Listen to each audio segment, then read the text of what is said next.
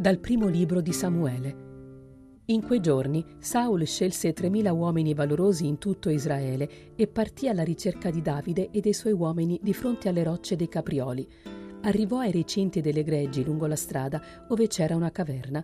Saul vi entrò per coprire i suoi piedi, mentre Davide e i suoi uomini se ne stavano in fondo alla caverna.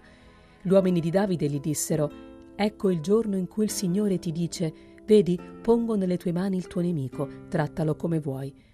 Davide si alzò e tagliò un lembo del mantello di Saul senza farsene accorgere. Ma ecco, dopo aver fatto questo, Davide si sentì battere il cuore per aver tagliato un lembo del mantello di Saul. Poi disse ai suoi uomini: Mi guardi il Signore dal fare simile cosa al mio Signore, al consacrato del Signore, dallo stendere la mano su di lui, perché è il consacrato del Signore. Davide a stento dissuase con le parole i suoi uomini e non permise loro che si avventassero contro Saul. Saulo uscì dalla caverna e tornò sulla via. Dopo questo fatto, Davide si alzò, uscì dalla grotta e gridò a Saul: O re, mio signore! Saul si voltò indietro e Davide si inginocchiò con la faccia a terra e si prostrò. Davide disse a Saul: Perché ascolti la voce di chi dice: Ecco, Davide cerca il tuo male? Ecco, in questo giorno i tuoi occhi hanno visto che il Signore ti aveva messo oggi nelle mie mani, nella caverna. Mi si diceva di ucciderti, ma ho avuto pietà di te e ho detto, non stenderò le mani sul mio Signore, perché egli è il consacrato del Signore. Dal Vangelo secondo Marco. In quel tempo Gesù salì sul monte, chiamò a sé quelli che voleva ed essi andarono da lui. Ne costituì dodici che chiamò apostoli, perché stessero con lui e per mandarli a predicare con il potere di scacciare i demoni. Costituì dunque i dodici, Simone, al quale impose il nome di Pietro, poi Giacomo, figlio di Zebedeo, e Giovanni, fratello di Giacomo, ai quali diede il nome di Boanerges, cioè figli del tuono, e Andrea, Filippo, Bartolomeo, Matteo, Tommaso, Giacomo, figlio di Alfeo, Taddeo, Simone il Cananeo e Giuda Iscariota, il quale poi lo tradì.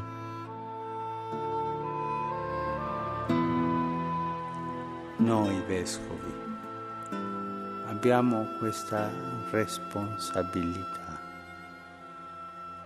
di essere testimoni, testimoni che il Signore Gesù è vivo che il Signore Gesù è risorto, che il Signore Gesù cammina con noi, che il Signore Gesù ci salva, che il Signore Gesù ha dato la sua vita per noi, che il Signore Gesù è la nostra speranza, che il Signore Gesù ci accoglie sempre e ci perdona, dare quella, quella testimonianza.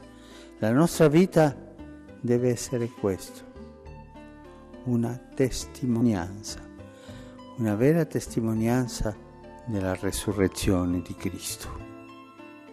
E per questo io vorrei oggi invitarvi a voi a pregare per noi vescovi, perché anche noi siamo peccatori, anche noi abbiamo debolezze, anche noi abbiamo il pericolo di Giuda, perché anche lui è, è, era stato eletto come colonna.